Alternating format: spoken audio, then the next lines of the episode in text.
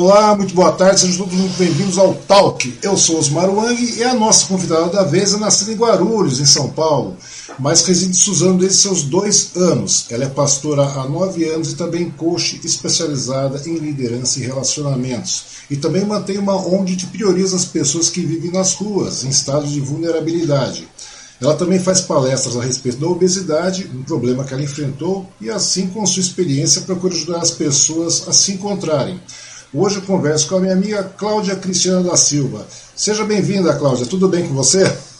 Olá, Wang. Boa tarde a todos. Felicidade por estar aqui. Um prazer para mim imenso. Prazer é todo nosso, de verdade mesmo. Agradeço a disponibilidade, principalmente porque você vai falar de um assunto bastante interessante, né? Você vai contar um pouco da sua experiência com relação. É, nós conversamos algumas vezes, né? E você me passou uma experiência bastante interessante com relação à questão da obesidade. Você sentiu na pele, literalmente, isso, né? E é uma coisa muito importante, principalmente em dias de pandemia, né? Mas vamos começar pelo começo, né? Bom, você nasceu em Guarulhos, é verdade?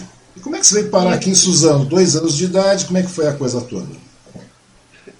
É, eu nasci em Guarulhos e uhum. os meus pais e os meus pais nesse momento é, mudaram de, de, cidade, foram morar com a minha avó, né, uhum. é, em São Miguel Paulista. Então, fiquei lá em São Miguel, só nasci em Guarulhos, no bairro da, das Pimentas, né? Uhum. Uh, e fiquei, então, em São Miguel, por dois anos. De lá vim parar em Suzano, meu pai é, se encantou com a cidade e ele comprou um terreno e construiu ele mesmo, né, aos finais de semana, e viemos para Suzano, praticamente fundamos ali o Jardim Gardênia, Jardim Margarete, e sou muito feliz por ser cidadã de Suzano, apaixonada por Suzano. Ou seja, no final você é suzanense, não tem nem por onde, né? Você acabou... completamente, 100%. Amo minha cidade. Uhum. Me conta uma coisa, e como é que você era na infância? Porque na realidade a gente vai chegar a culminar um determinado assunto que, que é o mote da nossa conversa, né? E como é que você. Como era a sua infância no começo, Cláudio? Quando você era garota, jovem, tudo mais. Não que você seja jovem, claro, mas quando você era criança, como é que era a coisa toda? Ah, então como eu disse, é, eu, eu nasci praticamente em Suzano e, e no Gardênia tinha muitos sítios, né? Margarete, uhum. muitos sítios.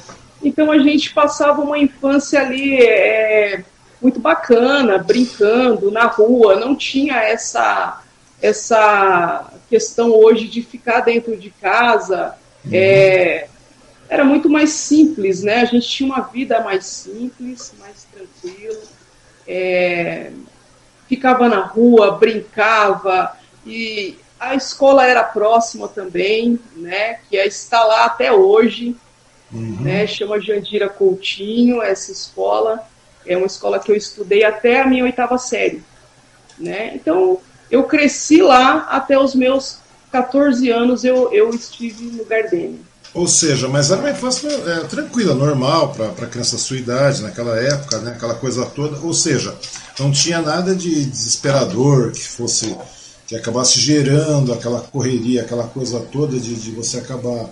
Porque você teve realmente um problema muito pra, mais para frente, quando isso foi até o nosso motivo de encontro, que nós conversamos a primeira vez lá na época do, da campanha do Chilão, né, do Marcelo Gonçalves, nosso uhum. amigo Chilão, excelente pessoa já estou convidando o Chilão, mas vira e mexe, ele sabe como é que o Chilão funciona. Né? Você marca ele não aparece muito bem no horário. Assim, Para marcar a gente tem que. Quer dizer, aquilo que é off. off é, como é que chama? Fora, fora da, da, da, parte da advocacia, ele acaba dando uma atrasadinha. Mas é tranquilo, o Chilão é excelente pessoa. Foi aí que conheci você, né? E o que acontece? Você me relatou que você enfrentou um grande problema com relação à, questão da obesidade, né? nesse meio tempo, mais para frente. Mas então, é por isso que eu estou lhe perguntando, quando, quando garota, quando criança, né, quando jovem, você não tinha nenhum problema com relação a essa, a essa história dessa compulsão toda, e até você acabar se tornando, enfrentar esse problema grande de obesidade que você teve, não é? É, a obesidade, na verdade, ela começou na, na, na minha, na minha vida hum. na fase da adolescência. Né? Uhum. O, na fase da adolescência, eu, eu comecei a ganhar peso né? E, eu, eu desenvolvi o diabetes. Isso com 12 anos em diante. Tá, mas isso aos 12 anos já teve, já teve essa, essa compulsão de. de como chama essa, essa. Porque na verdade, como é que funciona? Isso é uma compulsão? Você passava, por algum motivo qualquer, alguma coisa quando criança, você passava a se alimentar mais, você passava a comer mais? Como é que funcionava esse processo todo? Porque você falou que começou aos 12 anos e você já, já teve diabetes, né? Isso foi, foi descoberto diabetes. Isso, isso. É, com 12 anos, com 12 anos, eu, eu fiquei obesa. Uhum. Nisso já, já veio uma compulsão alimentar e eu não entendia muito bem a causa no momento, ainda era muito nova, muito sem experiência de nada, não estava entendendo alguns processos dentro de mim, né? Uhum. É, e o que acontece nesse momento, eu comecei a comer compulsivamente. Nesse processo, é, passaram-se dois anos, eu já estava obesa, entrei é, na Guarda Mirim, uhum aos 14 anos, e foi aí que eu desenvolvi é, é, um sistema de, de dosar mais a alimentação, porque lá tinha as regras, os momentos certos para se alimentar. Então, a gente fazia muito exercício físico, coisa que eu não fazia. Mas, né? Interessante é isso aí que você acabou de falar. Você falou que aos 12 anos você já estava obesa, devido à questão de diabetes, essa compulsão alimentar. Essa questão de, quando você fala obesa, você está falando obesa quanto em relação a, a, a, ao pessoal da mesma faixa etária? Qual é a sua estatura? É, para uma, pessoa uma menina, mediana, né? Para uma menina né, de, de 12 a 14 anos, eu já estava com 80 quilos. 80 quilos? Com 12 então, anos de então, idade? Então, realmente eu estava obesa. Por isso eu falo, eu estava obesa. Né? E, e isso, isso eu não conseguia enxergar, porque acredite, a maioria das pessoas que são obesas, elas se olham no, no espelho e elas não vê que estão obesas. Então, mas no caso essa obesidade, para você chegar aos 80 quilos com 12, 13 anos de idade, isso aí realmente foi decorrente, essa compulsão veio em decorrência da diabetes ou foi alguma outra coisa? Você acredita que tenha sido alguma outra algum outro fator que tenha dado esse start, iniciado essa, essa compulsão toda, fora a obesidade, é. Fora a, desculpe, a diabetes, porque a diabetes realmente é um desbalanceamento completo do organismo, não é verdade? Exato, ele, ele mexe completamente e o que acontece? Você ganha peso com muita rapidez. Hum. Porque a pessoa ela come compulsivamente, ela não percebe. E, e, e, você pode ter certeza que em um ano a pessoa comendo compulsivamente, ela realmente ganha muito peso, muito, muito peso. Rápido, muito rápido. E foi o que aconteceu comigo. Só que, na época, nem minha família se atentou a isso. Isso que ele perguntou, seus pais não ficaram atentos a essa questão? Não, não, não se atentaram a isso, não perceberam, né? É, apenas mãe, é, é, daquela época, a mãe da gente falava assim, é, minha mãe falava muito assim, Cláudia, para de comer, você está comendo muito, uhum. pelo amor de Deus, que coisa louca, desenfreada e tal. Não, mãe, mas eu tô com fome. Não, eu não estava com fome eu não estava.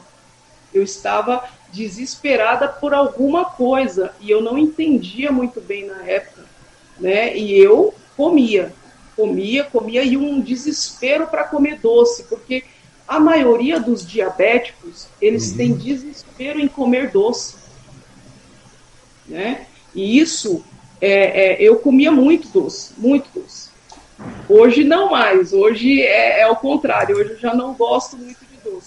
Mas quando criança comia muito. E é, porque a criança, a criança já tem a predileção por doce, né? A criança já tem a predileção pelo doce, aquela coisa toda. Exato. Sem contar que quando você tem a diabetes, você tem realmente um desequilíbrio total, né? Das funções do organismo e tudo mais. E daí isso aí acabou se acentuando em você, pelo que você está me falando. Aí, tanto que você Exato, porque quando você come doce, quando você come doce, você engorda assim, acho que absurdamente três, quatro vezes mais. Uhum. O doce ele é muito, muito calórico. né? Então, o que acontece? Você come e às vezes você come não não tanto ao seu ver, mas você engorda muito sem perceber. Né? Diferentemente de você comer uma comida, um arroz, um feijão. Isso, é, é, se você for pesar o arroz e o feijão com doce, uhum. é, é desleal. É desleal. O doce, um pedacinho de doce é mil vezes mais calorias do que um prato de arroz e feijão. Pois é. é, nesse caso daí você acabou falando que você acabou indo para Guarda Mirim, né? 13, 14 anos, não é isso? Isso, nesse meio tempo, nesse meio tempo você já estava com 80 e tantos quilos, que você está falando, circulando entre 80 e alguma coisa. E daí lá você era mais regrada, não era? Você acabava sendo regrada, tinha uns exercícios, tinha mais aquela coisa toda, aquele, tinha uma vida quase com seguindo um certo regimezinho. Regimezinho que eu digo é o regime de trabalho, regime de conduta que existia dentro, né? não é um regime alimentar, mas um regime de conduta lá dentro. E nesse regime de conduta aí você acabava por, por ingerir menos, comer menos também. Você tinha horários e tudo mais, você tinha algumas regras a serem seguidas. Você teve alguma mudança física, alguma mudança com relação à questão do seu peso, essas coisas, Cláudio, nesse período? Porque ou, ou você chegava em casa e voltava para a mesma carga de. Não, aí o que acontece? Nesse, nesse período que eu entrei na Guarda Mirim, uhum. eu aprendi, eu aprendi a me regrar porque eu entrei numa época muito boa, é, foi na época do seu rock, ele que coordenava uhum. a Guarda Mirim na época. Então ele era um ele era um cara assim muito sensacional. O regime dele era militar, né? Então uhum. ele tinha aquela aquela disposição de treinamento, é, de organização que eu aprendi assim com ele que eu sou muito grata a ele por isso. É, ali eu emagreci né? Uhum. Eu emagreci, eu emagreci, emagreci bem rápido.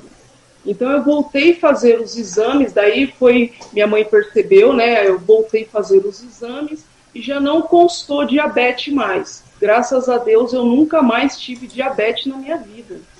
Né? Tá. Isso é... uma vida mais regrada, no caso, né? Exato. Exato. E daí você ficou quanto tempo na, na, na, guarda, nessa questão de tempo da guarda? Você falou uns 14, não é, foi? Daí eu, eu, eu fiquei na Guarda Mirim todo o tempo de, de que a Guarda Mirim propõe, né? Que é uhum. dos 14 aos 18 anos. Então eu me mantive, é, eu me mantive como guarda mirim, trabalhei numa, numa empresa é, na Amélia Guerra, uhum. né? E eu era auxiliar de escritório lá, trabalhei com uma pessoa sensacional que me ensinou muito. Uh, então fiquei até os 14 anos na Guarda Mirim, graças a Deus me ensinou demais. E nesse meio tempo daí você, o seu peso ficou controlado, né? Ou seja, nesses quatro anos você, é, você tinha um peso, um IMC acima da, da média mesmo assim ou não? Aí o que acontece? Nesse hum. período foi, foi bacana. Por quê?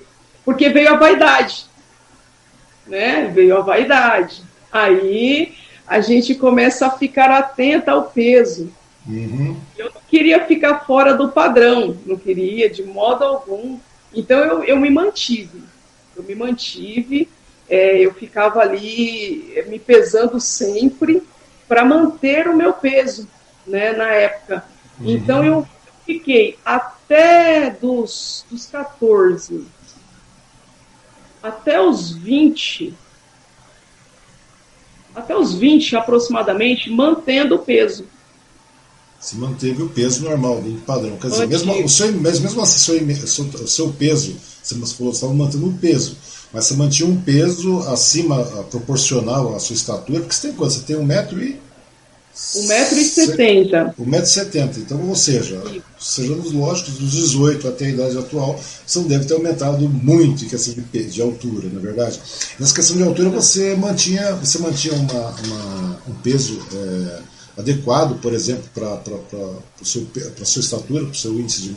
Manter aquele índice de massa corporal, né? Aquela coisa toda. É, então, né, nessa época eu mantive o meu peso. Uhum. Eu estava eu tava magrinha, ai, que me dera, né? O sonho de consumo era voltar aquele peso. Uhum. Mas é. e aí, esse peso nessa época você chegou a pesar quanto, Cláudio? Naquela época, eu fiquei, acho que com 60 quilos aproximadamente. 60 quilos, quer dizer, ou seja, você, nesses quatro anos você perdeu 20 quilos. 20 quilos. Um pouco e aí mais eu de fiquei, 20 quilos. é, eu fiquei mantendo isso aí, então ficou ideal, proporcional, né, a minha estatura, uhum. é, enfim. E tá. foi, foi bem bacana. E nesse, nesse período foi.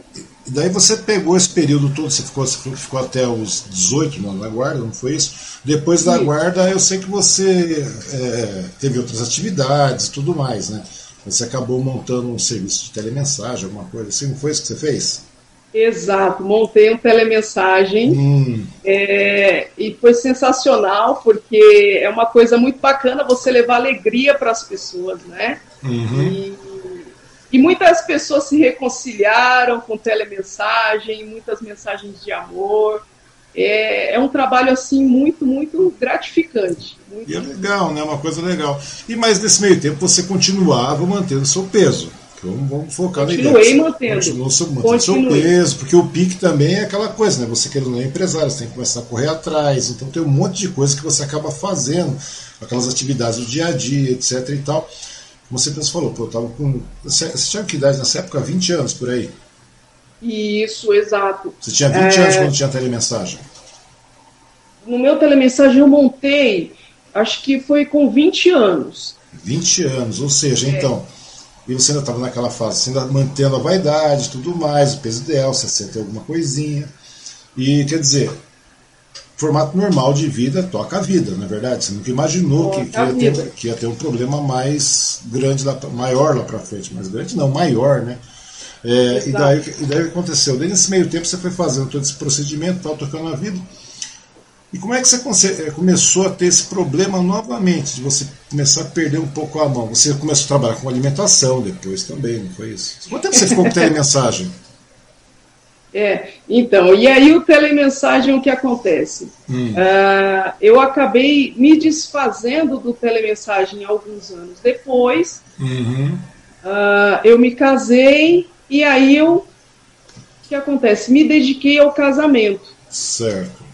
E na época eu você. Casou jovem, todo... Você casou jovem também, você estava com 20. Você ficou, você eu casei com 23. 20, 23 anos. Então, nesse 23. momento, você ainda mantinha a mesma expectativa de peso, a mesma premissa de peso. Até aí eu, até aí eu mantive. Daí uhum. para frente foi o problema.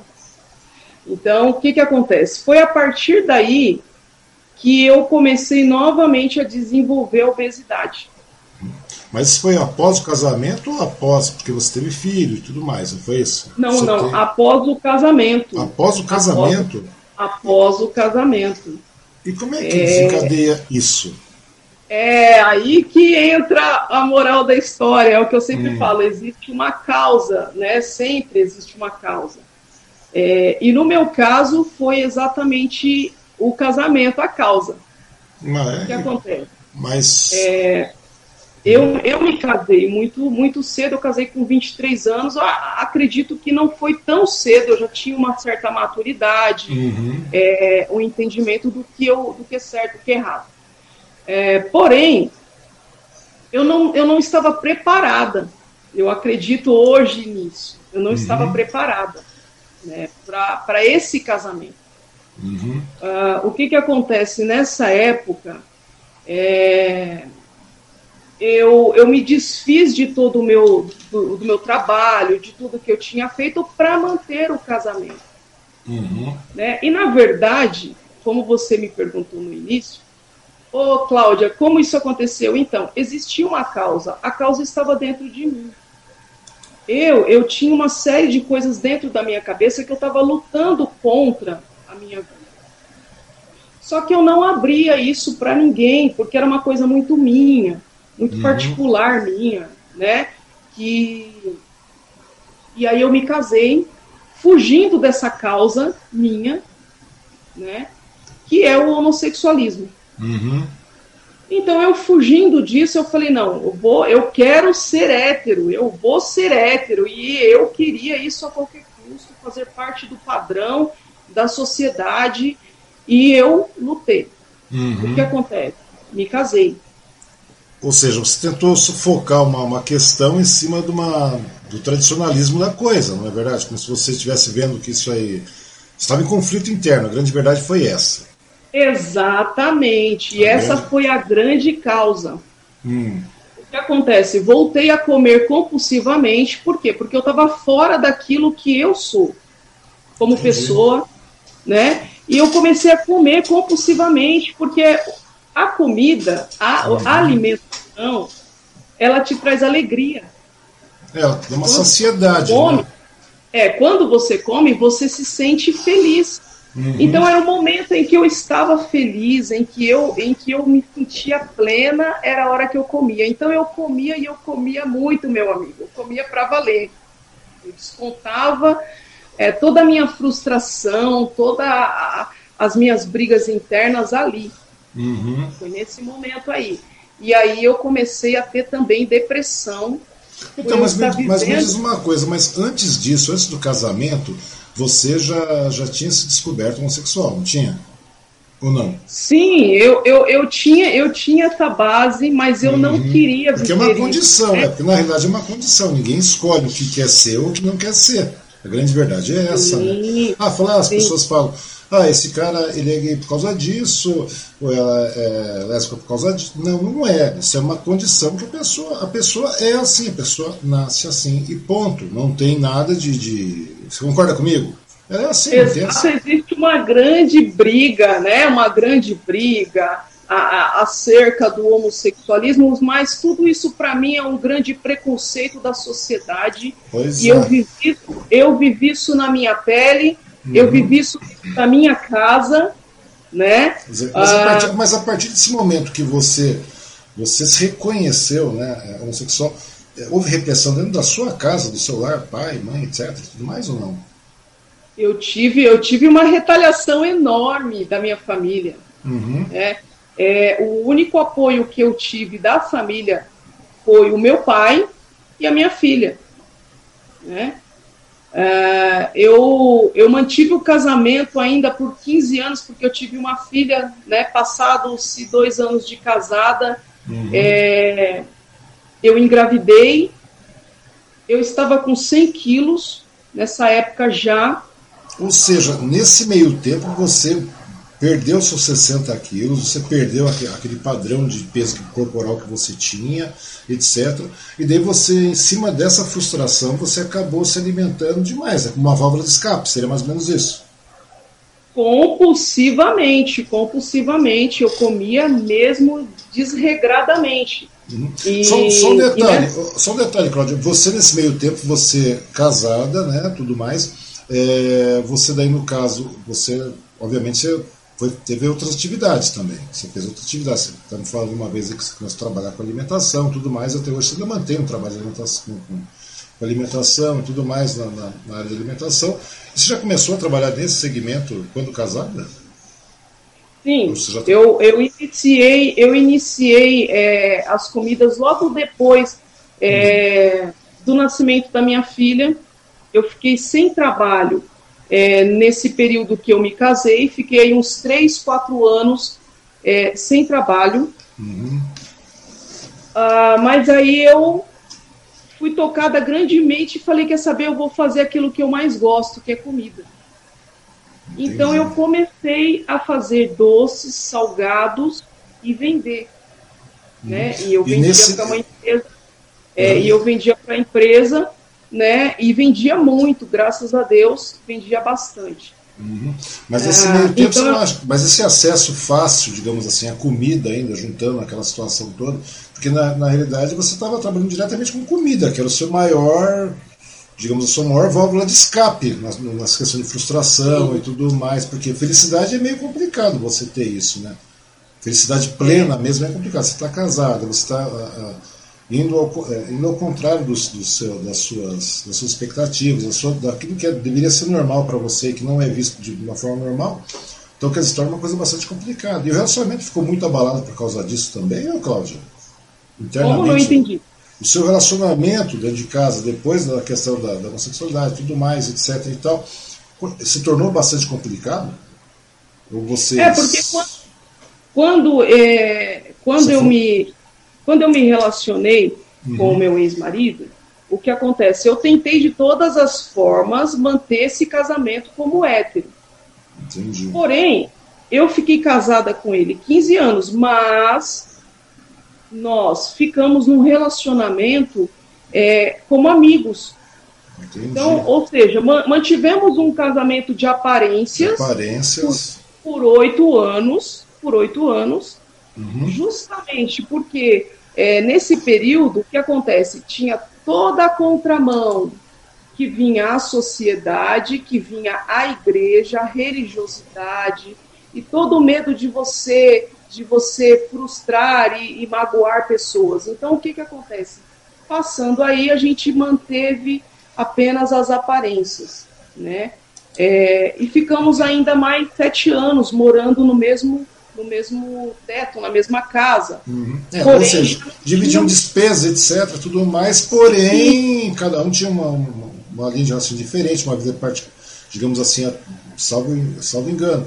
Mas é, acredito que cada pessoa deveria ter sua vida, a parte, sossegada, tranquila mas mesmo assim é uma coisa bastante complicada para você para você tocar é, a vida, né? Porque fica bastante complicado para você ter esse tipo de um momentinho só que eu esqueci de desligar o telefone, eu sou, um cara problemático. Momentinho. Então, mas continua, Cláudio. Então, foi exatamente. É, nesse período a gente manteve uhum. as aparências, mas é, foi um, foi um momento muito difícil, porque eu já estava sofrendo toda essa retaliação interna que eu não tinha falado para ele, uhum. Né? Mas eu até então, eu até então não tinha falado para ninguém sobre essa questão que uhum. acontecia dentro de mim. Mas e... nem com o marido você falava a respeito disso? Vocês não conversavam não, a respeito? Nunca, nunca, nunca falei, nunca falei, até porque nesse uhum. período em que a gente nos, man, nos mantivemos morando junto, é, ele tentava ainda se relacionar comigo e eu falava: olha, não, acabou, o casamento acabou, uhum. é, segue a sua vida, é, a gente só está aqui por questões ainda financeiras, enfim. E, e toda essa questão aí é, é de aparência mesmo. Uhum. Só que isso me incomodava profundamente, porque eu já, eu já logo, logo, logo depois eu fui ungida pastora, depois é, eu passei pela, pela cirurgia, enfim, uma série uhum. de coisas aconteceu. Sim, nós vamos chegar nesse assunto. Mas nesse meio tempo, você trabalhando com alimentação, com esses conflitos internos todos, um casamento que literalmente estava extremamente mal resolvido, né? Uma, né concorda comigo? Que não é uma questão de se você não tem, não, não, não, se sente feliz, é, é complicado. Você viver numa casa é uma coisa, agora você ter uma vida marital com outra pessoa é uma outra situação totalmente distinta, não é verdade? Mas daí nesse meio tempo você trabalhando com alimento, trabalhando na área da, na área da alimentação tudo mais, ou seja, não tinha como, você começou, você descontava tudo isso na, na comida. Exatamente. Dizer, tudo, tudo, que você produzia, você comia também, etc. Porque não tem por onde, está vendo comida o dia inteiro.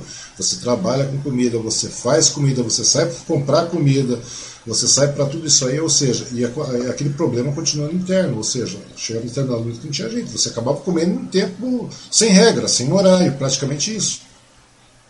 Exato. E eu trabalhava muito, eu fazia, eu, eu trabalhava madrugada. Uhum. Então o que, que acontece? De madrugada você come mais, né? Porque tá tudo muito parado, tudo muito em silêncio. E uhum. o que uhum. acontece? Era o momento em que eu descontava ainda mais é, tudo que eu estava vivendo, é, todas as minhas frustrações, todos os meus medos, as minhas angústias, uhum. tudo ali eu passei a descontar na comida que eu fazia. Então, quer dizer, eu fazia bastante coisas e comia bastante, uhum. né? Então, assim, eu tinha muito medo de enfrentar tudo, eu tinha muito medo de, de, retaliação, e aquilo, e aquilo foi desenvolvendo uma compulsão alimentar ainda maior, ainda maior. Tudo, tudo o que eu vivi ou seja, e geralmente tudo, como não tem regra, tudo era calórico ao extremo, não é verdade? E você ia nesse pique, porque você trabalhava de madrugada, você comprava comida, você fazia comida, você fazia todo aquele processo que a gente sabe, que eu já trabalhei com comida também, eu sei que é bastante complicado. Você vive comida, né? você vive alimento, você vive isso, vive aquilo. E chega um determinado momento que nessa frustração você então perdeu a mão, literalmente falando, não foi isso? Você literalmente perdeu a mão. Totalmente. Eu saí do prumo completamente e nesse, nesse momento, é, é, a compulsão ainda foi maior, né? Uhum. Ah, os medos era maior, entrou, como eu disse, a depressão, né?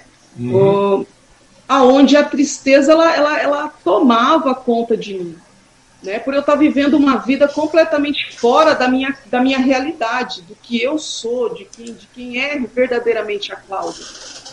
Então, por tudo isso, eu fui ficando ainda maior, né? E a minha filha, nesse período também, é, é, foi crescendo, dependendo muito de mim, uh, enfim. Ou seja, eu... e, a, e, a, filha também passa a se espelhar em você, né, com relação, porque querendo ou não, as crianças acabam tendo que ser norteadas, elas são norteadas, a personalidade da criança cresce com aquilo que está à sua volta também, não é verdade? E se ela vê, foi um dos fatores que você estava conversando comigo uma certa vez, que você acabou é, nesse meio tempo de perder a mão, tudo mais, você vê a preocupação com relação à criança, com a sua filha, né? É, e nesse momento, e na verdade, assim, o que me, o que me salvou, digamos assim, uhum. foi a minha filha. Porque eu olhei para ela, aos quatro anos de idade, eu olhei para ela e falei: Meu Deus, eu sou uma mulher de 28 anos só, eu preciso urgentemente fazer alguma coisa por mim, porque eu estou morrendo. E aí eu tomei um choque de realidade. E nessa, e, nessa, e nessa altura, Cláudio, com que peso você estava? Nessa altura, eu já estava com 120 quilos. 120 quilos, quer dizer, você dobrou o seu peso corporal. Aquela, quer dizer, aquela moça 120. de. Aquela pessoa de 60 quilos ganhou mais uma pessoa de 60 quilos no mesmo corpo, digamos assim. Exatamente, exatamente. E a minha altura permaneceu a mesma. Pois é, pois é, exatamente. E nesse meio tempo, como, o, o, nesse meio tempo, mesmo no relacionamento, no casamento, tudo mais, com tudo isso aí, é, você falou que você ainda ficou 15 anos nisso, né? Sua filha nasceu aos 4 aos quatro anos, você percebeu, você teve esse choque de realidade, né? Você ainda estava casada nessa época. Ainda estava, ainda estava. É, aí aos quatro anos, eu olhei para minha filha e falei, não, eu quero ver minha filha crescer, eu quero ver é, a minha filha fazer faculdade, se formar, eu quero tudo isso. Uhum. Né? Então eu decidi, a partir daí, fazer a redução de estômago. Né? Mas no caso, a redução, no caso, porque você demorou muito para chegar nesse estágio. Você, Demorou. Na verdade, você chegou acima de 120 quilos. Exato. Você passou bem mais de 120 quilos. Ah, é, exatamente. Aí nesse período eu ainda eu ainda fiquei mais um ano nessa minha decisão. Eu ainda uhum. fiquei mais um ano ali brigando com a balança. Resumindo, fui para 140 em um ano mais 20 quilos. Em um ano mais 20 quilos. Você ganhou mais um mais terço 20... daquela daquela moça de 22 anos, 22, quando você tinha 22 anos. Ou seja, mas foi um período muito curto, quer dizer, em seis anos quer dizer, dos 22, né, até dos 22 em diante, 20, você casou com 23. Com 23, quer dizer, em 3 anos você praticamente dobrou, você ganhou 80 quilos. É isso mesmo? Exato, correto. E isso, isso, isso tudo foi muito. O que acontece? O peso, ele, ele me trouxe também é, pressão alta. Essa foi a, a, a, a, a doença que eu desenvolvi, a pressão alta. Né? É, hoje eu ainda brigo um pouquinho com a pressão, quando eu fico muito nervosa, coisa uhum. parecida, ela sobe. Então, mas, é, mas normalmente mas uma ela coisa que, uma, mas uma coisa que, que, que eu acho muito estranho com relação a isso é o seguinte. Por exemplo, a pessoa, tudo bem, independente do casamento não estar, tá, não ser aquela coisa, aquela maravilha toda, mas vocês têm uma vida em comum, você tem uma vida em comum tranquilo. É, porque afinal de contas, o seu marido na época ele casou com uma moça X. Você concorda comigo? Em 4, 5, 6 anos, essa mulher mudou completamente, fisicamente, de uma maneira. Né, isso é lógico, porque é uma questão de saúde mesmo. Não, ele não chegava, o marido, no caso, a família em volta, vendo esse crescimento assim, digamos, é absurdo, né? Porque em quatro anos você desandou de tal maneira ninguém chegava e parava, e aconselhava e falava, e se falava, como é que era a sua reação? Então, é, o que acontece é, o meu ex-marido na uhum. época ele não falava ele não falava nada né ele sempre foi muito ele foi muito reservado ele teve, ele teve assim, uma hombridade grande uhum. é, com essa questão. É, já a minha mãe, ela falava: Meu Deus, você está engordando muito, de novo, olha o que está acontecendo, que você está muito. Você não para de comer, o que, por que, que você come desse jeito e tal. E, e quanto mais a minha mãe falava, mais aquilo desenvolvia dentro de mim, mais a vontade de comer desenvolvia dentro de mim. Uhum. Porque nesse momento que minha mãe ela, ela me afligia falando isso, eu sabia que, que aquela compulsão ela vinha é, desencadeado por uma frustração minha. Uhum. É, nessa, nessa época, aquilo vinha na minha mente, porque a minha mãe ela falava assim, olha, é, ela criticava os homossexuais, ela tinha, tinha uma dinâmica toda por trás disso tudo. Então, o que acontece? Quando ela falava isso, eu me remetia a, meu Deus, se eu falar para ela o porquê que eu como desse jeito, ela vai ter um troço, minha família vai, vai ao caos. Seja, já tinha uma ciência daquilo, né? Então, quer dizer, nesse é, tempo você se afundava ir, mais. Né? E nesse meio tempo você acabava se afundando mais e mais no problema, ou seja, você acabava, acabava cavando ainda mais, mais buraco em cima da sua vida, não é verdade? Exatamente. Então, aparentemente, para as pessoas, eu brincava, eu sorria, ah, era uma pessoa normal. Só que dentro de mim, eu não era. Eu era uma pessoa triste, frustrada e com depressão. Né? Então, é, e com tudo isso, eu comia compulsivamente para descontar toda a minha, a minha a minha frustração, a minha indignação, a, os meus medos, enfim. Tudo aconteceu a partir daí. Pois é, e daí você chegou e falou: minha filha está com quatro anos, estou vendo ela crescer, e você também não quer o mesmo norte da sua vida para sua filha. Não é verdade? Correto. Porque não é só o fato ah, eu quero poder ver minha filha crescer, etc. Nobre, bonito demais, é certo mesmo. Mas além disso, é verdade, mas o problema não é só esse, o problema é que a criança, né, como te falei, a personalidade das crianças e tudo mais, é porque ele tem fase de crescimento. Uma criança está tá crescendo e ela está tendo tudo à sua volta. A partir do momento que ela tem tudo à sua volta, ela faz o quê? Ela passa a se nortear. A personalidade, a personalidade, dela, personalidade dela é formada em cima daquilo que ela observa, daquilo que ela vê como referência também. Né? E eu acho que isso deve ter sido um choque para você na hora que você deve ter constatado isso, ter caído essa ficha de realidade, assim, caiu, ou seja, é, não só o fato de você querer ver sua filha crescer, tudo mais, aquela coisa toda que é, é de praxe de, de pai, de mãe, mas o fato de você também não desejar que sua filha seguisse, trilhasse o mesmo caminho, né? Não estou falando nem por questão a, a, a, condição sexual, nada disso, né? Nada disso. É com relação à questão de, de saúde mesmo. A questão de você ver que é, que é um caminho é, é, sofrido. A gente vê, pô, a gente assiste muitos casos aí. Eu estava até conversando com você da última vez que nós estávamos lá no Chilão, com relação a. Tem um documentário na Discovery, você já deve ter assistido várias vezes também, chama-se Quilos Mortais, onde as pessoas alcançam 200 quilos, 300 quilos. É uma coisa absurda. E elas alcançam esse, esse patamar de peso de 200 quilos num período muito curto. Ou seja, é muito curto, sim. Digamos aí, é, é, é sei lá, 4, 5, 6, 10 anos a pessoa está chegando a 160, 200 quilos. E para você recuperar, ter uma, voltar a ter uma vida normal, dentro da padronagem normal, é uma coisa que demora muito tempo, anos inclusive, muitos anos, e um sofrimento terrível. Né? Agora você imagina, então chega um determinado momento que a sua vida você estava lá com 140 quilos é uma coisa bastante complicada. Você tem 1,70m de estatura, uma pessoa com 140 quilos é uma coisa bastante complicada. Como é que era a sua vida quando você tinha 140 quilos?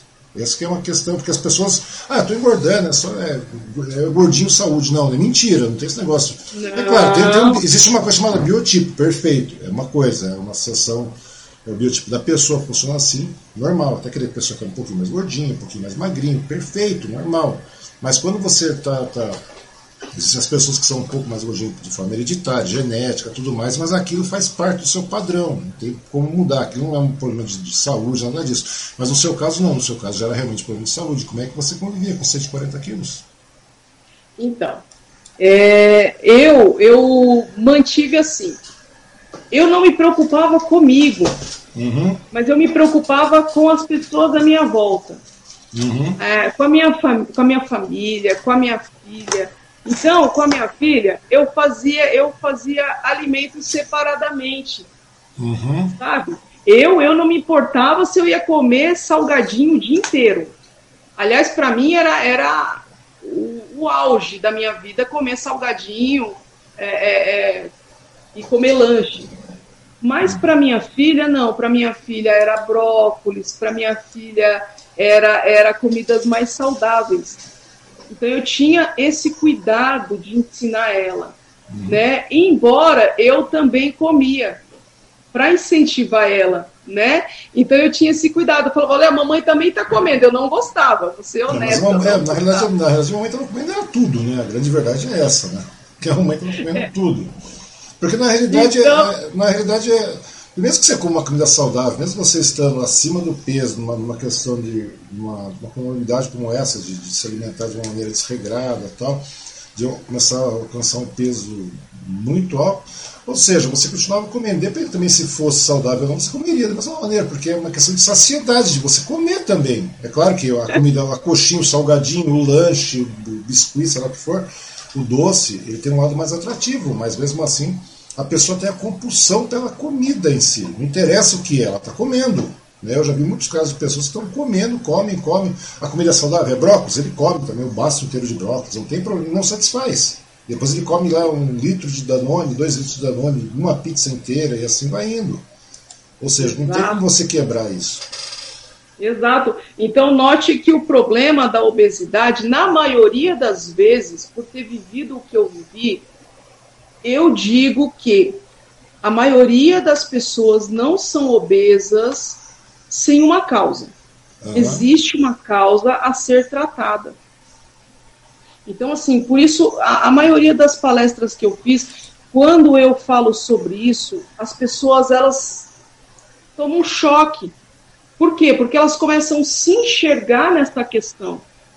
Existe um problema por trás. E muitas vezes, você não precisa nem passar por uma cirurgia que, que nem eu passei. Uhum. Mas ela precisa tratar aqui, ó, na cabeça dela, o que, que está acontecendo. É, porque o interessante da cirurgia, como você falou, Cláudia, você passou por uma cirurgia, né, de redução, uma cirurgia bariátrica, tudo mais. A cirurgia bariátrica é tipo aquela coisa onde você está numa situação tanto quanto insustentável, na é verdade, que é um, um, um limiar. Você tem que cortar essa situação de qualquer jeito. É, a ideia é como se ela fosse, eu não sei, muitas vezes eu penso assim de maneira e você é, faz uma cirurgia bariátrica realmente porque você precisa desse up para redução. Não tem jeito, você precisa cortar o mal pela raiz. Ou seja, se você não tiver estômago, você vai, obviamente, sua saciedade vai diminuir tudo mais. E você vai comer menos e vai, e vai se saciar, entre aspas, ocupando aquilo ali. Ou seja, uma, uma situação de risco, é claro, né? toda cirurgia é uma cirurgia de risco, mas obviamente se você, acho que se a pessoa puder começar a verificar a sua vida, fazer uma, uma revisão da sua vida, tudo mais, a pessoa muitas vezes consegue encontrar soluções para isso, né? soluções para poder não chegar a uma situação tão drástica quanto uma cirurgia. Né? Porque a cirurgia Exatamente.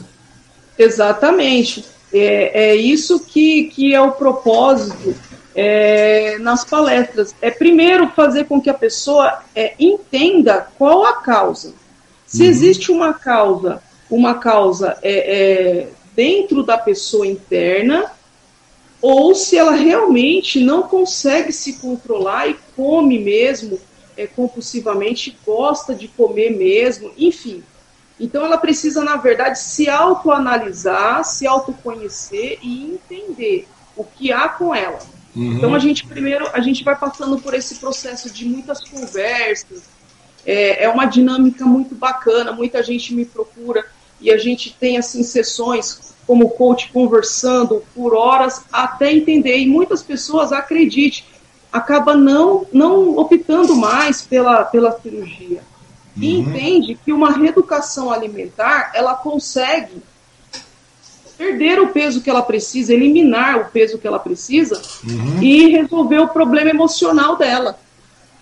Porque muitas vezes o problema é isso aí que eu estou falando, é o emocional. é uma causa dentro da pessoa. Uhum. Ou então, seja, se ela, entende, uhum. se ela entende que o problema é uma causa emocional, ela já identifica e ela elimina. E quando ela elimina, aí ela já entende que ela não precisa descontar no alimento, ela precisa resolver a causa e dar alguns passos para trás, uhum. se reeducar. Porque, na verdade, é, a reeducação alimentar é um processo que você vai ter por bem ou por mal. Na realidade, nesse, a partir do momento que a pessoa se reeduca, a reeducação alimentar, no caso, é apenas um dos detalhes, um dos fatores dessa reeducação. Na é verdade, você faz uma reeducação de vida. Exato. É? E, você, e você entende que quando você faz a reeducação alimentar, por exemplo, é, a pessoa que faz uma bariátrica, ela uhum. vai ter que fazer a reeducação alimentar na marra, porque ela não tem outra opção. Já se ela não fez uma cirurgia, ela não precisa fazer na marra, mas ela, ela por si só vai começar a entender: opa, eu posso comer diferente, opa, eu posso ser feliz, é, é, não podando tudo da minha vida, mas comendo com, com pausas, comendo é, comidas mais saudáveis, comendo a cada três horas, mas não a cada três horas um lanchão do Saldanha. Uhum. né? Uma vez ou outra então, você assim, pode dar esse privilégio. Né?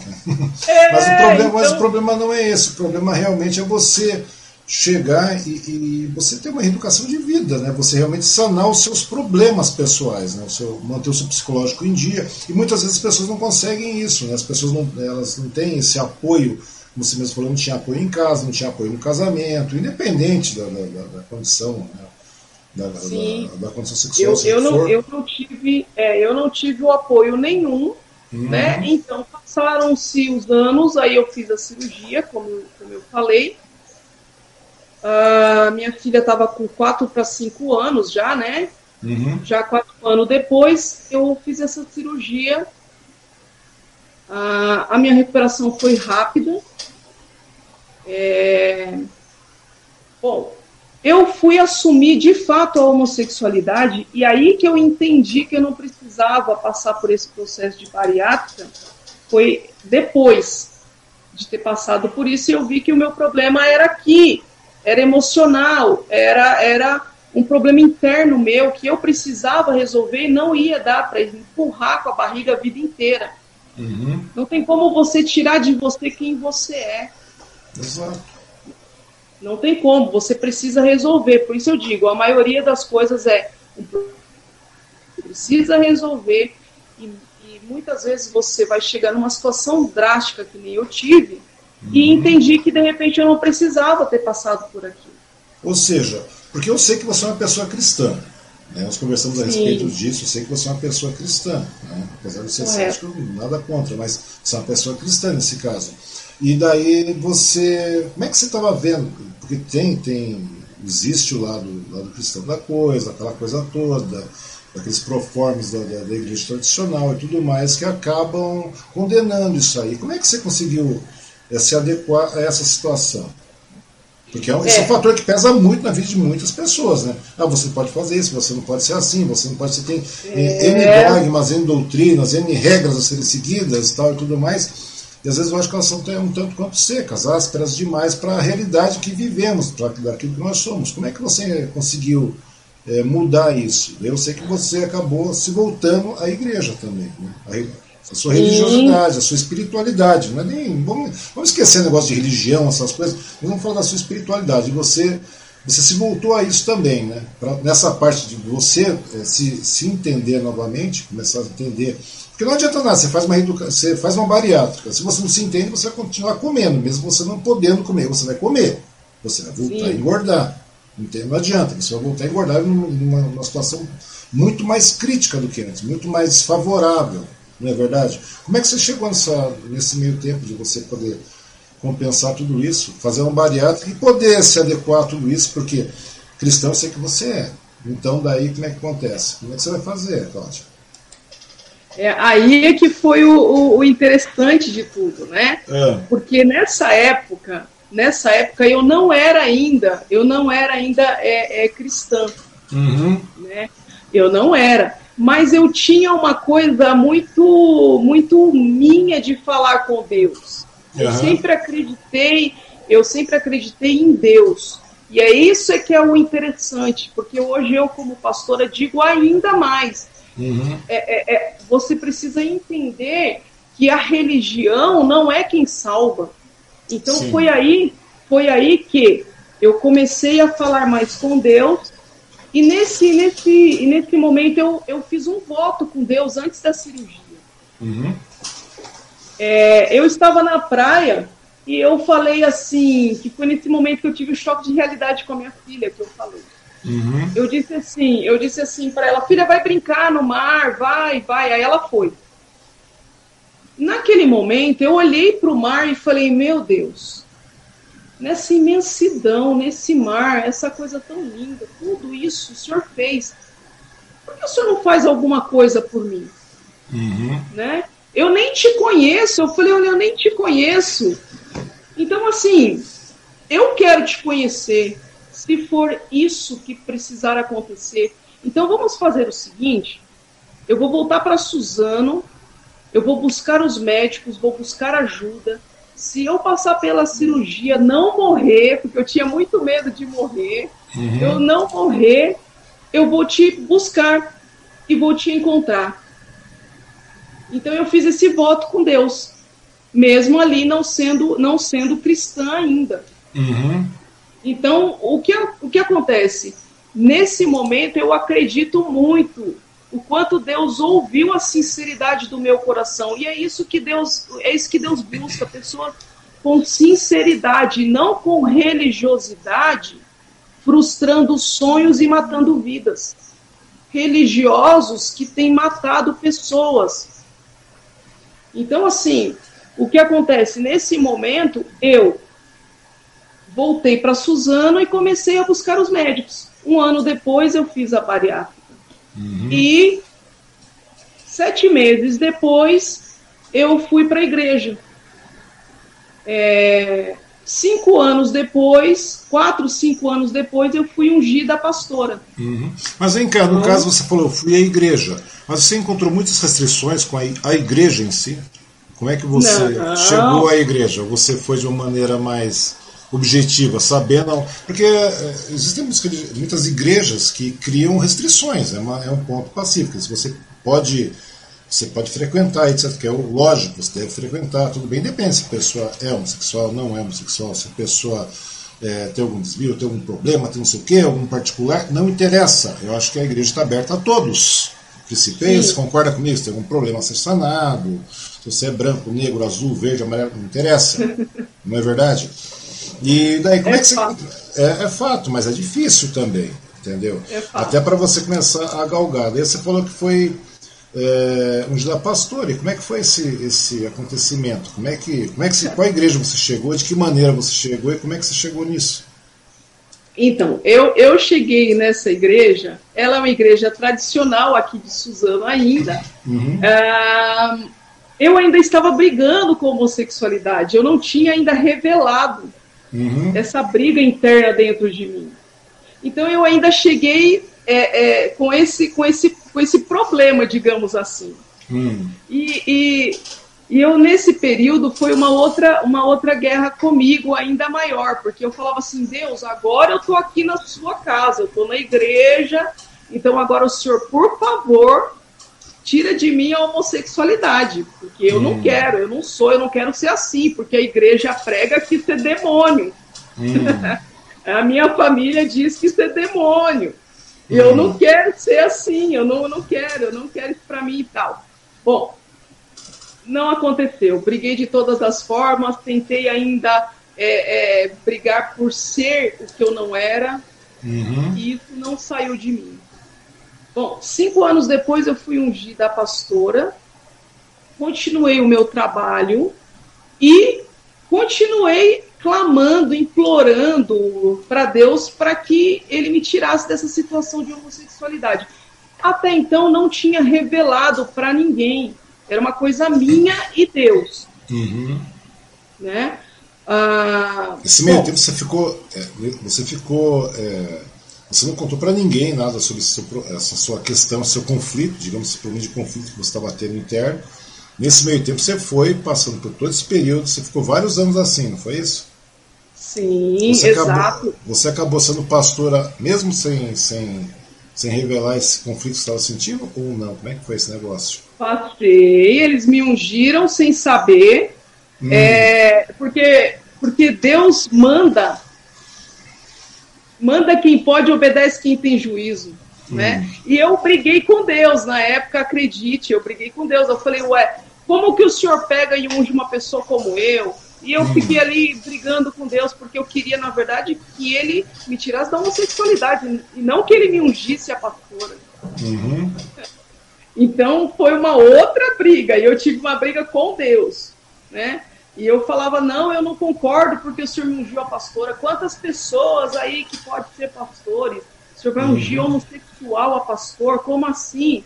E eu comecei a brigar, a brigar, e falava, não, eu preciso que o senhor me tire dessa situação. Só que ele não tirou. Ao contrário, eu fui entendendo cada vez mais que eu realmente sou homossexual. É, isso não, tem, não, não tinha e, e, e, na realidade isso não tem demérito algum. Na realidade, ao meu ponto de vista, ao meu ver, não tem demérito algum. Né? Não é uma condição sexual que transforma a pessoa em melhor ou pior da, da casta humana. Não tem nada a ver isso aí. Mas me diz uma coisa, daí nesse meio tempo você foi ungido da pastora, né? Já tem nove anos isso. Isso, nove anos. Nove anos. Nove anos. Pois bem, daí você, você falou, você acabou sendo ungida e tal, mesmo mantendo esse conflito interno. Você tinha essa, essa, esse conflito interno e tudo mais. Você já tinha é, é, feito a bariátrica tudo mais, já estava se graduando com relação a isso. E daí me conta uma coisa, é, como é que chegou a determinado momento as pessoas conhecerem que você tinha esse, esse conflito? Que mostra, é. mostra chegou e sabia. Aí, e aí, como isso. é que foi isso aí? Aí o que acontece é há sete anos. Te destituíram ou não? Não, daí não. o que acontece? Passou, passou esse, esse período, é, eu continuei ainda com conflito com Deus, tudo, né? Uhum. Bom, enfim. Eu vi que ele não ia tirar isso de mim, aí eu entendi que eu realmente sou homossexual. Uhum. Aí o que acontece? Eu decidi então, falei, chega de brigar, chega de brigar. Eu vou revelar para as igrejas onde eu prego, eu vou revelar para minha família, eu vou revelar para o meu ex-marido, eu vou revelar para minha filha, ah, e acabou. Então eu cheguei no meu ex-marido, que foi o primeiro que eu revelei. Porque fica mais conflitante ainda se você não revelar isso aí. Você já está num é, grau de pastor é. e etc, tudo mais. Inclusive nesse meio tempo o marido já não sabia também, continuava não sabendo. Ou seja, ninguém sabia, o conflito era maior. Ou seja, Sim. você tem que fazer uma. Ou melhor, você passou um sofrimento bastante grande também internamente, mesmo na sua educação, reeducação alimentar, reeducação de vida e tudo mais, até chegou um determinado momento que você falou assim, acho que eu aprendi, vou revelar para todo mundo como eu sou e dane-se, eu tenho que, tenho que viver minha vida. É. Então, e, e, nesse, e, nesse, e nesse período o que acontece? Eu, eu, eu conheci uma pessoa e eu falei, não, quer saber, eu chega, eu não vou mais brigar. Uhum. Eu não vou mais e aí eu revelei primeiro para o meu ex-marido, né? E ele ficou muito bravo, muito bravo mesmo na época. Uhum. É, ele achou que eu não teria coragem de contar para todos e ele me ameaçou, fez chantagem. É, enfim, houve uma série de coisas. É, houve agressão, eu fui parar na delegacia. Enfim, um monte de coisas aconteceu nesse uhum. A segunda pessoa que eu procurei para falar foi a minha filha, que já estava com 10 anos. Uhum. Né? E ia fazer 10 anos. E eu cheguei nela e falei que, que eu era homossexual e expliquei para ela a situação. Eu sempre joguei muito limpo com a minha filha, a gente sempre foi muito amiga. Eu, eu sempre fui muito amiga da minha filha. Então, é, eu contei para ela, ela me abraçou, falou: Mamãe, eu só quero que você seja feliz. Né? Então eu recebi o carinho e o apoio da minha filha. Aquilo me deu mais é, motivação uhum. a, a, a prosseguir. No dia seguinte eu fui na casa dos meus pais, revelei é, para os meus pais. Minha mãe entrou em choque, né? Uhum. O meu pai achou que eu estava brincando, porque eu brinco muito, eu sou muito né, espontânea com ele, e a gente é muito amigo. Eu e meu pai, a gente era muito amigo. Uhum. Uh, e meu pai ficou assim: ah, você tá brincando? Eu, não, pai, tô falando sério e tal. Bom, enfim. Vim para casa, eles não acreditaram muito. Aí eu lembro que eu falei para minha namorada na época: olha. Bom, mas quando você é... chegou, pelo menos você saiu da, da casa falando: bom, eu contei. Eu contei. Bom, exato. Se não acreditar ou não já é uma, um outro, uma, outra, uma, outra, uma outra história, mas que eu contei, contei, né? Exato, contei. E aí é, passaram, eu cheguei aqui e falei para minha namorada, falei, olha, é, é, eles não acreditaram, mas não tem problema, eu conheço meu pai. Vai cair a ficha e ele vai me ligar. Exatamente. Três dias depois, meu pai me liga fala, filha, dá para você vir aqui? Daí fui até lá, falei, agora caiu a ficha do meu pai. Hum. Aí eu fui, meu pai falou, olha, aquele papo que você falou é verdade? Eu falei, sim, pai, é verdade. Meu pai me abraçou, falou, olha, filha, e quem sou eu para ficar contra você? Você é o que você é. O seu caráter não está em jogo, a sua pessoa não está em jogo. Eu sei quem você é, então com quem você vai ficar é problema teu você que se resolva. Essa foi a, a, o que meu pai falou. Uhum. E ele falou: olha, ai de quem falar de você e etc. Enfim. Só que a minha mãe já não. A minha mãe, religiosa, uhum. é, caiu de pau em cima de mim com Bíblia e tudo na mão na época e falou um monte, brigou comigo, como que eu posso ser pastora e, e, e ser homossexual, isso não era de Deus e etc. Hum. Aí eu apresentei o texto e falei, bom, então se é para a gente falar de Bíblia, eu também conheço, então vamos no texto onde diz que Deus fez pessoas assim. Seu pastor te apresentou isso ou não? Então eu fui no texto em que, em que está lá, né, Mateus, em Mateus 19, é, do, do 10 acho que do 10 ao 12, do 10 ao 13 diz sobre isso, que Deus fez alguns homossexuais e que nem todos seriam seriam aceitos, né? E que a, a sociedade não aceitaria, nem todos estariam aptos a isso. Então eu falei para minha mãe sobre isso, mas ela não aceitou. Levaram-se aí cinco anos para é, ela. Isso que eu perguntar. Hoje ela aceita normalmente convive normalmente, se conhece. Bom, Falar a Cláudia, continua sendo a Cláudia, independente dela ser homossexual ou não? Ela, ainda, um... ela ainda não aceita. Ela não aceita. Nós hum. conversamos, graças a Deus, normalmente. É, esse assunto ela foge da pauta. Esse assunto foge da pauta. Porque se entra na pauta, sai. É. é. é. Compreendo o que é, dizer. É, ela, ela aceita, ela aceita hoje, uhum. porém na verdade, assim, não, ela me respeita, ela não aceita, ela me respeita, mas ela não aceita. Mas é. temos uma, mas temos uma amizade boa, graças a Deus. Ela, ela entende que a minha posição já foi dada, quem eu sou é o que eu sou. E eu não uhum. vou recuar, não vou mudar isso. Não há como eu mudar a pessoa que eu sou. Então ela respeita, né? Mas daí, e, e temos, mas e temos daí, essa amizade. Então, mas aí tudo bem, daí chegamos na questão da, da, do pai, da mãe, etc., da filha, né? E a, e a igreja, como é que foi? Você chegou na igreja também. Sim, aí eu cheguei na igreja, na... na igreja. tem pessoal, os fiéis da igreja, pessoal, os frequentadores e tudo mais, porque a partir do momento que você é pastor, você tem é um monte de, de, de, de, funções, digamos assim, um monte de, de deveres a serem cumpridos dentro da, da, da igreja, do, da pastoral toda, não é verdade? Como é que foi para você revelar isso para a igreja? É, quando eu revelei isso, obviamente eu fui convidada a me retirar, hum. né? Eu fui convidada a me retirar, ou eu tinha que eu tinha que ser hétero na marra, porque hum. para a igreja convencional isso está fora. Na época é, eu sofri essa rejeição uhum. também da igreja. Então eu fiquei seis meses sem congregar, é, sem, sem estar em igreja nenhuma, até que eu fui parar na cidade de Refúgio, que é a igreja uhum. que eu congrego há nove anos, Entendi. é onde eu estou hoje, né? Então, tô, tô em São Paulo, graças a Deus, numa, numa igreja que me aceita como eu sou, uhum. né? E, e me acolheu com todo amor e carinho, graças a Deus. É uma igreja inclusiva Isso, que então respeita... é uma igreja inclusiva, no caso, né? Isso, é uma igreja inclusiva que aceita todos. Ao contrário do que muitos pensam, né? Pensa que igreja inclusiva é a igreja dos homossexuais. Não, é uma igreja que não faz acepção de pessoas. É uma igreja que respeita o ser humano como ele é, quem ele é, a identidade que ele tem.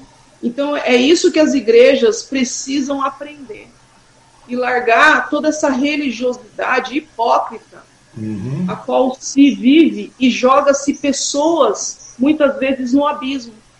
Pessoas que, que se não tivesse o entendimento que eu tinha, é, a gente vê aí casos e casos de. Ou seja, você acaba entrando num buraco maior ainda, né? A grande verdade é essa, muitas vezes. Então, Há muitos dizer... homossexuais, se você pegar uma, uma estatística grande, que, que se mata porque é rejeitado na sua congregação ou na sua família. Ele não tem ainda a cabeça preparada para tudo isso. Uhum. Então eu percebo o quanto Deus é bom e me, e, me, e me tratou com essa questão de rejeição. Através Nossa. da obesidade, eu pude entender e viver isso, sabe? Também na homossexualidade. Quando eu fui rejeitada de novo, uhum. quando eu fui quando eu fui jogada fora de novo, lógico, me invadiu uma tristeza muito grande na alma. Mas você viu que o caminho era esse. Você viu que o seu, mas... seu bem espiritual estava aí. Então, é, seja... mas eu tinha esse entendimento. Eu já tinha passado pela rejeição como obesa, então. Uhum. Agora ficou você fácil. pela rejeição.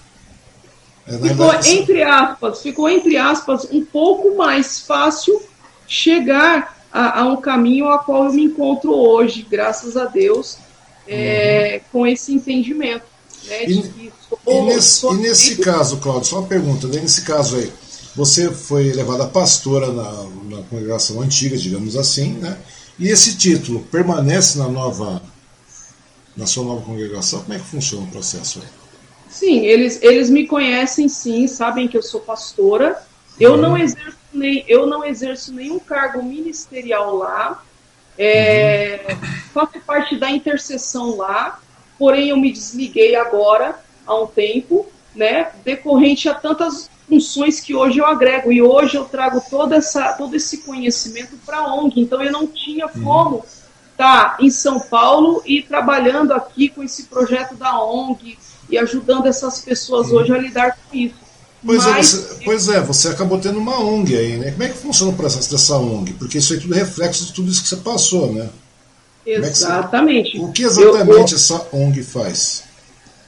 Essa, essa ONG é, foi criada exatamente há uns 10 anos atrás, quando eu já estava nesse processo. Uhum. Então eu entendia que se eu ajudasse o meu próximo a se entender, a amar, porque a verdade é, o meu propósito é levar amor. Porque levar, você concorda comigo, levar uma marmita é fácil. Mas e você levar os teus ouvidos? E você entender o que, que aquela pessoa está vivendo na rua e talvez o porquê dela estar tá na rua? Quantas pessoas foram tiradas da rua através, através desse trabalho que eu venho exercendo de ouvir e conversar e muitas vezes até intermediar que a família é, receba essa pessoa de volta para o seio da sua, do, do, seu lar. Então isso acontece muito. É, e a gente precisa entender que levar comida muitas vezes é fácil. Mas o, o, o, o propósito tem que ser tirar pessoas da rua e não mantê-las.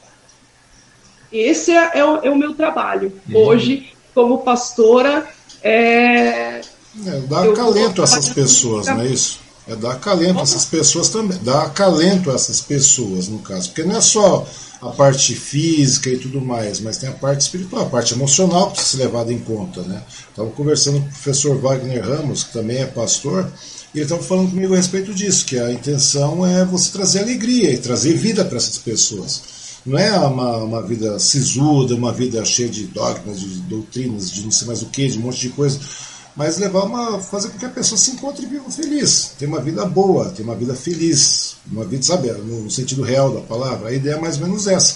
Me diz uma coisa, e esse trabalho você, você faz aqui em Suzane, como é que é feito esse trabalho aí? Você tem mais pessoas trabalhando em cima dessa ONG? Como é que funciona o processo da ONG, o, o, o Cláudio? É, é como eu te falei, a ONG, é, eu venho trabalhando há uhum. mais de 10 anos, mas eu trabalho sozinha.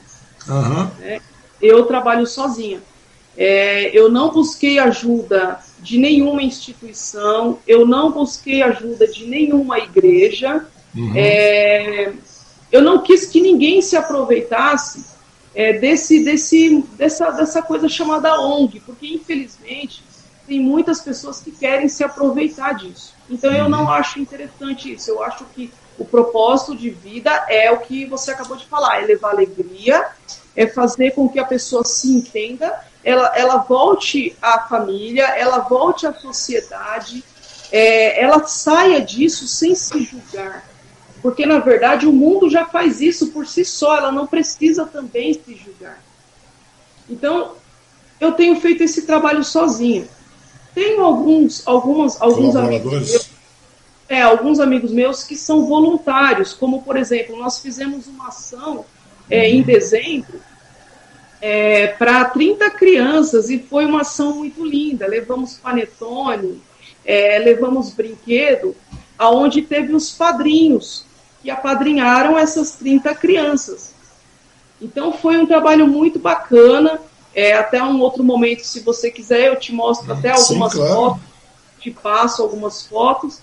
É, e foi muito legal. Essas crianças, assim, teve um, um momento ali de uhum. Natal onde elas não teriam, a qual a família declarou que não teria condição de comprar um panetone, que não teria condição de comprar um brinquedo, e, e crianças que ficaram felizes, alegres, é, famílias que choraram por causa dessa, dessa ação. E isso, para tá mim. Falando, você está falando isso no caso do Natal passado, né? Agora, passado, é agora nem Natal passado. É isso que eu queria te perguntar. Porque, independente disso, você, é, querendo ou não, você acaba conversando com bastante pessoas, independente da questão da ONG, você continua na rua, você continua conversando com as pessoas e tudo mais. E, querendo ou não, é claro, com todas as regras de distanciamento, aquela coisa toda, mas você continua conversando com as pessoas, você continua vendo os problemas, porque, é, independente, eu acho que todo mundo é um tanto quanto pastor, desde que você tenha o lado, né, o lado é, eu estava falando com o Wagner ontem, você tratar as pessoas como você gostaria que você fosse tratado. A grande, a grande lógica é essa, porque, independente, porque não é um título que vai te fazer alguma coisa superior a alguém, mas a partir do momento que você tenha o ímpeto, o ímpeto e a, e a, e a boa vontade né, de saber que você, que aquela pessoa que está na sua frente é igual a você, né, que ela precisa de tanto, tanta atenção, tanto carinho, tanto respeito como você também precisa, é, é por aí que é a pedra motivacional da coisa, né? E nesse último ano a gente viu que teve pandemia, o negócio foi feio, foi grave, foi drástico, continua sendo e agora está ficando pior devido à incompetência de sabe, da, da, da, gestão federal, dos estaduais, e assim distribuindo toda a responsabilidade, que é grande verdade. Como é que foi o caso? Você viu, deve ter visto muito caso de depressão nesse meio tempo. Muita pessoa também, por exemplo, não digo nem comer em excesso, porque eles não têm que comer. A grande verdade é essa. Né? Mas eles estão passando por situações desesperadoras. Os casos de depressão, de depressão estão, estão muito altos aí. Como é que você está vendo esse período, Cláudio? É, isso agora eu tenho observado o quanto, o quanto tem se tornado cada vez mais é, é, difícil. Porque o que acontece hoje, as pessoas elas estão desempregadas, muitos é, é, estão sendo lançados fora, né, uhum. como o, perdão a expressão, mas como lixos, né? E, e as pessoas estão assim sendo é, é, rejeitadas cada vez mais.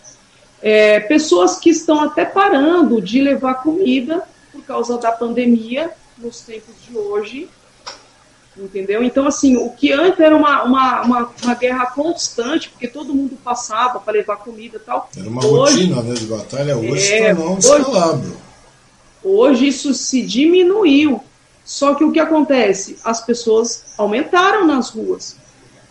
Se você passar na Marcos Figueira, na Marcos Figueira aqui à noite, você vai ver a quantidade de famílias. Eu não estou mais falando nem de homem separado ou de mulher. Não, a gente vê famílias. Não, pra você ter uma ideia, eu fiz isso. A gente, como te falei, eu e minha esposa, a trabalha, nós trabalhamos com comida um período, né? Fizemos comida, entregávamos, minha mulher é confeiteira também.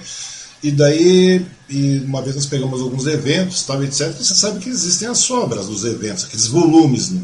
Você faz tipo 600 bolos e você consegue dispensar 400 e sobram 200 bolos. Chega uma noite e nós saímos para distribuir. Falei que a comida está boa, não foi vendida no dia, mas no, no dia seguinte ela continua boa, está armazenada, refrigerada tudo mais.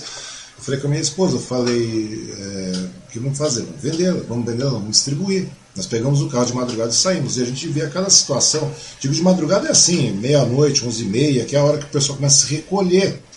Você vê a situação dramática. Esses dias atrás, estava no supermercado, fui no Semar aqui no centro comprar algumas coisas depois do Hoje no Ar lá, do Suzano Hoje, eu fui lá, foi isso, foi na terça-feira, hoje é quinta, foi na terça-feira. Você via famílias inteiras no supermercado pedindo comida, com um saco de arroz na mão, com um pacote de macarrão, é uma coisa assim absurda. Eu falei, olha que ponto nós estamos chegando. Sabe, Exato. pessoas na porta pedindo comida. Aqui na porta de casa, quantas pessoas vêm? Uma certa vez eu comecei a fazer uma, uma ação para levantar alimentos para esse pessoal todo. Muitas vezes as pessoas falam, ah, você está levantando alimento para se mostrar. Não, muito pelo contrário, eu não tenho. Ainda falo, a gente tem sorte, falo com minha esposa, a gente tem sorte, a gente está conseguindo se alimentar, a gente está conseguindo tocar a vida. Mas tem pessoas que não têm essa oportunidade, realmente a situação está bastante complicada. E nesse ponto não é só comida que falta. Comida sim, é primordial, tudo mais, porque não adianta só você chegar, ah, vou dar uma boa palavra, ou seja, a palavra de Deus, ou seja, qualquer outra palavra, vou levantar a moral desse cara, dessa família, se a pessoa não tem comida. Então você tem que dar um mínimo, tem que dar um astro de tudo.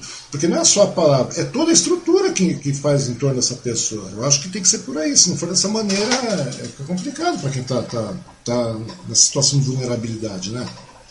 Exatamente, é o que eu falo. É, não adianta você chegar lá com a Bíblia na mão, ou sei lá, com uma conversa qualquer, uhum. e, e querer desenvolver com alguém que está com a barriga vazia. Essa pessoa, muitas vezes, é, houve casos de eu chegar e, e pessoas falarem para mim: olha, essa é a minha, minha primeira refeição. Era por volta de 9 horas da noite. Sabe? O meu coração, assim, dói ouvir essas coisas. Porque as pessoas, elas passam, sabe, como se não estivessem vendo nada. Meu Deus, são seres humanos, não são, não são qualquer coisa. Não me importa, não me cabe julgar o motivo, julgar o motivo que ela pessoa, é, acabou ficando nessa situação. Está lá. Pois é, é que eu estou te falando. Ou seja, você teve um lado é, de encontro, tal, tudo mais, você chegou a, a, a, confrontar os seus conflitos e tudo mais, você chegou onde você está hoje. E acredito que daí você não vai sair, ou seja, daqui para frente você sempre vai estar bem mais pontuada, cadenciada e firme, coesa com as suas com, a, com as suas, como é que chama? É, com as suas interações de vida. Você sabe como é que a sua vida funciona e como é que é, mas tem muitas pessoas que não. Infelizmente, muitas pessoas elas caem, elas se derrotam. Né? Acabam se derrotando, acabam, não tem o mesmo ímpeto e tudo mais, não tem aquela mesma sorte, digamos assim, de, de poder se encontrar, se, é, se reconversar, se reencontrar, né? parar e nem olhar para o mar, como você mesmo falou, ou seja o que for, as pessoas não têm, muitas pessoas não têm, então quer dizer, não cabe a gente chegar e ficar julgando aquele cara que está na rua porque ele é vagabundo, não cabe na rua porque o cara é isso, porque o cara é não sei o quê, porque o cara é um drogado. Mas tem N motivos que levaram esse cara para lá. Hoje mesmo a gente está falando, não é só questão daquele cara que está drogado, aquele cara que está bêbado, aquele cara que não sei o quê, que o pessoal chama de mendigo. Mas você vê que tem famílias hoje, o negócio está mudando. Quer dizer, não cabe a nós julgarmos esses caras, essas pessoas. Todo mundo é igual a todo é, mundo. É, então, e, e, na verdade o que, que a gente vê é uma situação de, de vulnerabilidade. Exato. Né? Não é, ah, meu Deus, ah, são moradores de rua, são, são vagabundos. Não. Olha quantas famílias. Nós estamos vendo a desigualdade social cada vez maior e a vulnerabilidade maior. Então a gente precisa começar a entender que são seres humanos e não julgar, mas, mas amar. Afinal, o amor é que move as coisas. Cadê o amor? O amor está distante da sociedade, está distante, tá? O amor está tá cada vez mais frio e as pessoas estão pensando cada vez mais em si próprio. Verdade. Então eu vou no sentido, eu vou no sentido oposto. Para mim, me cabe olhar, amar, não julgar, acolher. O que eu posso, na medida do que eu posso, eu vou e, e eu estou com essas pessoas sim, uhum. porque eu acho que vale a pena a gente olhar para o ser humano e amar. E amar. Porque um dia, é, é, eu acredito que muitas. Olha, teve muitas pessoas que, que eu conversei nas ruas, pessoas que tinham faculdade, pessoas, eu encontrei nas ruas é, é, advogados, eu encontrei nas ruas pastores, eu encontrei várias pessoas na rua com diploma. Então a gente não vê que a questão não é diploma, não é isso, não é, meu Deus, isso é mero detalhe. Uhum. Mas talvez o que falta nessas pessoas é um pouco de amor, sabe? É você chegar, é você é, é conversar, é você entender, é você alimentar, é você se dispor. É Eu acho que se todos nós, todos nós fizéssemos a nossa parte, nós não veríamos essa vulnerabilidade que a gente Extrema, vê né? nós vemos... todo o tempo. E agora está muito evidente essa vulnerabilidade, né? E a gente tem que pensar da seguinte forma também, né, Cláudia? Que se poderia ser você, poderia ser eu, poderia ser qualquer um lá, né? É, isso que é legal. Falando nisso, como poderia ser, vou até colocar umas fotos, que você mandou umas fotos, eu vou colocar, tá? porque o nosso tempo acaba estourando e eu vou querer que você converse novamente comigo aí. Na, pode ser na próxima semana ou na outra, mas nós vamos conversar, vamos colocar e colocar pessoal, fazer com que a pessoa participe, que as pessoas participem e tudo mais, vamos fazer incitação. É, deixa eu só mostrar aqui. Imagina se não fosse. Essa era você, Cláudia? Essa era eu. Olha, olha onde eu estou. Eu estou numa mesa. Então, é essa era você. Então vai vendo o que, que é. Essa era você. Ou seja, Exato. não vamos falando a compulsão é apenas o reflexo, ou seja, a infelicidade, aquele problema que calha, acaba acarretando nisso. Ou seja, você tinha 60 quilos. Aí continua você. Exato. Continua eu. Eu e o meu pai. Você e seu pai. eu e meu pai. Para você ver como é que é o um negócio. Né? Agora me diz uma coisa, é, a gente estava comentando com a questão, a questão da, da, de poderíamos, poderia ser você, poderia ser eu, tudo mais. Mas é aquela, além do que, né? Você poderia nem estar aqui agora. Não é verdade? Exato. E muitas Exato. pessoas, muitas pessoas, tudo bem, não tem problema de compulsão, etc., mas muitas pessoas podem cair numa vida mais é, regrada a drogas, regrada uma vida mais desvairada, mais perdida, e também podem estar aqui apenas por uma questão de falta de atenção, de carinho, de, de, de, observação de outras partes, não é? de outras pessoas, de entendimento. E essa é você agora, né? Essa sou eu agora, exato. Você vê que diferença, né? Quer dizer, é só o fato de você se encontrar, tudo bem, teve a bariátrica, etc. Mas se não fosse, se você tivesse se reencontrado antes, você não chegaria nisso, porque você estava com 80, chegou a 60 e permaneceu por 60 por vários anos. Não é verdade? Exato. Então, ou seja, Exato. e aqui você novamente. Ou seja, é uma diferença brutal, brutal, brutal, brutal. Exato. E aí minha filha, olha, aí é a minha filha e meu sobrinho. Uhum. Sua filha e seu sobrinho. Quer dizer, nesse período você estava com quantos quilos? Aí você falou 120. Aí eu estava com 120. Nossa, tinha mais uma Cláudia. E aí você novamente. É, refrigerante aí. não faltava, né? Aquela coisa. Exato. Porque eu lembro, eu lembro que no dia lá no, no, no Chilão, que nós estávamos conversando, nem refrigerante, nem nada. Você ficou uma vida bem, uma, uma alimentação bastante regrada. Você vê, nada mais nada ah, menos do que, uma, do que uma alimentação, uma, uma reeducação mesmo de vida, não é nem uma educação alimentar. Olha que diferença, Exatamente. né? Exatamente. Que diferença. Hoje, hoje eu como, hoje eu como pausadamente, como você viu, né? A uhum. gente almoçou tudo.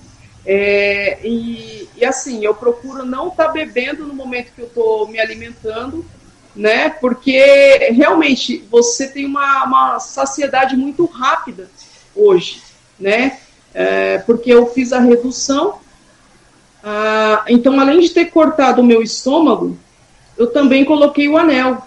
Então, assim, num outro momento que você que você marcar agora comigo, na uhum. semana que vem, eu posso estar contando como foi essa situação. É, porque né? é, na, é, na realidade minha intenção qual foi? Minha intenção era apresentar você nesse programa, nessa, nessa edição aqui, e depois a gente cair realmente para a parte da, da, da de uma parte mais prática da coisa, como seria com relação à bariátrica e tudo mais, porque é um problema, é uma, uma situação incisiva que muitas pessoas estão passando e vão ter que acabar passando mesmo, né?